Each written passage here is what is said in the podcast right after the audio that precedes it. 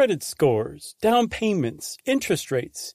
Car buying can be a numbers game, but you don't have to be a math expert to get the keys to your dream car. Just use Kelley Blue Book My Wallet on AutoTrader. Crunch your numbers and get personalized results so you know exactly how much you'll pay each month for your car. It's like having a magic wand for your wallet. Presto! The car you've been wanting is now within reach. So hit the road and leave your calculator at home. AutoTrader. Hey, and welcome to the short stuff. I'm Josh, and there's Chuck and Jerry's here sitting in for Dave. So this is short stuff, the Happy Holidays edition. That's uh, right. Happy Holidays. This is good. This would have fit nicely in our uh, holiday episode, but I like the idea of a shorty as well. Yeah, and we've got to. We can't just be like, oh, we'll just talk about pickles a couple days before um, Christmas. You yeah. don't like pickles of any sort, do you? No, it's the vinegar thing. I love cucumbers you can ruin a good cucumber by soaking it in vinegar. Yeah, I love them. Also, I know. I'm a weirdo. People love pickles. Yeah, I'm crazy for them. And also, everybody, you can save your emails. We're very well aware of the irony that we I used pickles as an example of something we're not talking about, and then we started talking about pickles. Is that a thing we do? Uh, it just happened at the very yeah, least. Okay. we're talking about snow globes, though, right? Yeah, absolutely. Um, and snow globes are really, really interesting as far as like the the backstory goes. Like I had no idea. I thought it would probably be kind of cool, but it actually kind of knocked my socks off. So hopefully it'll knock everybody else's socks off just in time for uh, them to be put up alongside the fireplace. Wow, look at you! What a great rejoinder. Thanks. Did I use that right? Yeah. Okay. Uh, all right. So we're going to go back in time. Let's hop in the old Wayback Machine. It's been a while. Oh, yeah. Dust that thing off and let's go back to a time and place where people worked by candlelight. Mm-hmm. And candlelight only gives off so much light. Uh, you can try different kinds of wax in the candle. Some of them might burn a little bit brighter. I think the beeswax candle is the brightest. Mm-hmm. But if you are performing surgery, let's say, or if you're a cobbler, and you're doing some fine detail work or a tailor or something like that, then you might need more light. Uh, and I'm looking around and it's pretty dark around us. And so someone had the bright idea of putting a glass globe filled with water in front of a candle. Mm-hmm. And it created a bit of a more intense flashlight effect. Yeah, basically, it creates a spotlight. Uh, and like a good size one, I saw it's about hand size, which is that's all you need when you're sewing shoe soles, you know? Sure. So this uh, this trick um, was what was trying to be recreated when the guy who is credited with inventing snow globes um, stumbled upon them. He was a man named Erwin Perzy. He was an Austrian, and his business was surgical instruments. He made them, and there was a local surgeon in, I believe, Vienna, who said, "Hey, these new uh, bulbs from Mr. Edison are pretty great, but I need to make them brighter. Can you do anything about that?" And so, first thing he tried was that old shoemaker's trick. And he found eh, it kind of works, but not necessarily. Maybe if I put something in there with them, uh, it will it will work. Um, he tried, I think, some glitter first, and that probably would have worked pretty well, but it sunk too fast. So then he turned to semolina, which is um, partially milled wheat that that uh, it comes in the form of like uh, kind of tiny white particles. Yeah, you probably have like semolina bread or something like that. Uh, they put it in baby formula back then, but mm-hmm. when he put the semolina in the water, it didn't dissolve and it stayed intact, and it sort of was suspended a little better than that glitter, and was white, and eventually would trickle down to the bottom. And Perzy went, "My goodness, it looks like little snow inside this globe. Yeah. I think it might be onto something here." Yeah. So um, uh, is credited pretty much universally as the inventor of the snow globe. What's interesting about it is he most certainly wasn't. In fact, just something like 20 or so years before he um, invented his snow globe, uh, there was one that had been uh, displayed at the Paris Exposition of 1878. Yeah, in the form of a paperweight. Uh, and it had a dude with an umbrella. Mm-hmm. And when he shook that thing up, uh, it would look like he was walking through a snowstorm. Um, this is not the kind of thing they have in a museum somewhere, but they do have a description uh, and a report on the exposition. So it, it definitely happened first. I don't think anyone ever accused Perzy of stealing it. I think it's one of those things that was discovered just sort of individually by different people. Yeah, and if he was aware of it, he, he wasn't inspired by it. Um, what's interesting is it goes even further back than that, all the way back to the 16th century. Um, there was apparently a German alchemist named Leonard Thurnis, Thurneysser. Yeah, I'm going with that.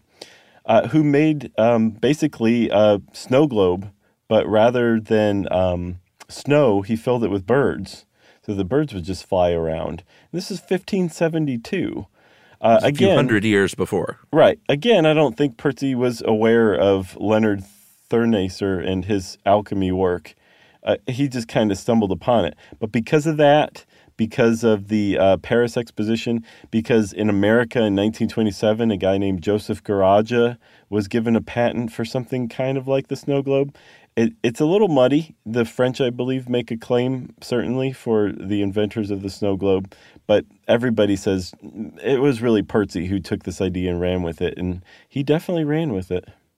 All right. It's a good spot for a break. We're going to go back and tell the rest of his story right after this.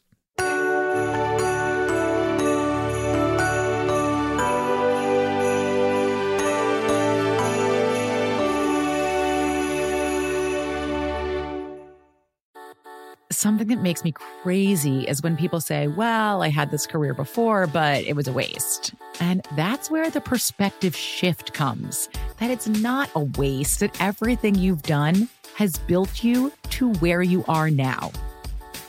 This is She Pivots, the podcast where we explore the inspiring pivots women have made and dig deeper into the personal reasons behind them. Join me, Emily Tisch Sussman, every Wednesday on She Pivots as I sit down with inspiring women like Misty Copeland, Brooke Shields, Vanessa Hudgens, and so many more. We dive into how these women made their pivot and their mindset shifts that happened as a result. It's a podcast about women, their stories, and how their pivot became their success. Listen to She Pivots on the iHeartRadio app, Apple Podcasts, or wherever you get your podcasts. The Therapy for Black Girls podcast is an NAACP and Webby Award winning podcast dedicated to all things mental health, personal development, and all of the small decisions we can make to become the best possible versions of ourselves. Here, we have the conversations that help Black women decipher how their past inform who they are today and use that information to decide who they want to be moving forward. We chat about things like how to establish routines that center self care what burnout looks and feels like, and defining what aspects of our lives are making us happy and what parts are holding us back. I'm your host, Dr. Joy Harden Bradford, a licensed psychologist in Atlanta, Georgia, and I can't wait for you to join the conversation every Wednesday. Listen to the Therapy for Black Girls podcast on the iHeartRadio app, Apple Podcasts, or wherever you get your podcasts. Take good care, and we'll see you there.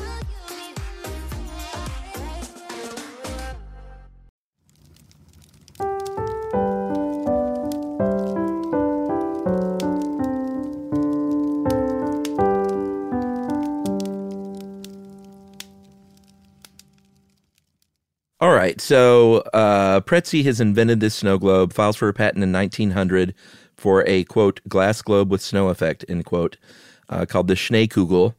Uh, Schnee is German for snow, and Kugel is like a globe or a ball or an orb. Uh, I've seen it as, as, like a cannonball or a sphere, but it's snow globe. Mm-hmm. Um, it took about five years only before there was a business uh, being run in Vienna uh, named Firm Perzy uh, and then they later changed the name to uh, the original Vienna uh, Schneekugel Manufaktur. I know, I uh, the original Vienna snow globe factory and they are still making those snow globes and it's still the family making those snow globes. Yeah it's um erwin Perzy III who now runs the show and has since the 80s so cool. Yeah it is really cool and they're really high-end snow globes too. I think several american presidents have um, commissioned snow globes from them they take custom orders so if you have a really cool snow globe idea and a chunk of change uh, the Perzys will make you whatever you want um, I, I this I'm not friends with them. I just have heard this before. So I wonder if uh, Erwin the Third was in the 80s. was like, nine. I'm, I'm going to be a, uh, like uh, in a band like Kraftwerk. That's right. And they said, you realize you live in a castle. Would you like to see the balance sheet? and he went, eh, maybe I'll stay in the family business. So the first 40 years, Chuck, um, they weren't really associated with Christmas. That came later on. Uh, instead, they were typically religious themed stuff. One of their blockbuster sellers was the um, Mariazell Basilica, which is a church in Austria. It's not in Vienna. I think it's more toward the east. Um, and it's a pretty big, imposing Baroque cathedral. And one of the reasons why they focus so much on this is because it was a um, it was sold as a religious offering to pilgrims who would come to this church. Yeah. Like they set up a souvenir. yeah, a religious souvenir. They set up a stall, and they would say souvenirs, novelties, party tricks, and people would buy the snow globe and they would leave it as an offering. Yeah, they set up a thing between you and the exit, right. and, and thus began the uh, exit through the gift shop. Exit the church through the gift shop. Uh, but yeah, they took off really uh, in a big way. Um, Orson Welles used one very famously in Citizen Kane uh, at the end when that snow globe uh, breaks. Um, I'm curious now if they made the St. Eligius Hospital one Oh yeah, for the end of St. Elsewhere. man, that's a great question. I got to look that up. But Erwin too took over after World War II and said, "You know what? We're doing great with these religious globes, but uh, snow means Christmas. Christmas means snow. Why don't we start putting Santa Clauses in there and Christmas trees and snowmen?" And they did, and then it became really heavily associated with Christmas. And they are pumping out uh, with about 30 employees, about 200,000 of these still every year. Mm Uh, and they're they're all like made by hand. They're hand painted. Um, again, they're like really well made. Um, early on, though, um, they became like an American phenomenon. Like America said, "These are ours."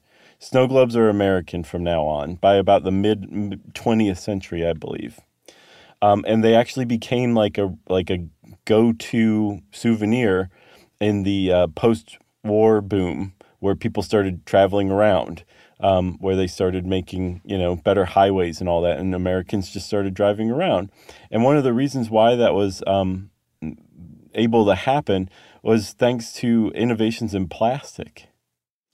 Yeah, uh, you know, plastic changed everything for good and bad, and they found out. You know, you're always looking for the perfect um, particulate, I guess, to act as the snow. Because what you don't want is to shake this thing up. And if you've ever seen a had a cheap snow globe, and I had plenty of those growing up, trust me. Sure. Uh, if you shake that thing up and the snow's on the ground in 15 seconds, you're really not getting that sense of awe and wonder that you're looking for No. you want it to stay uh, floating around. And over the years, they experimented with different types of matter uh, to use in there. And I, I think theirs is a uh, theirs is a trade secret, right? That's the impression I have. Yes.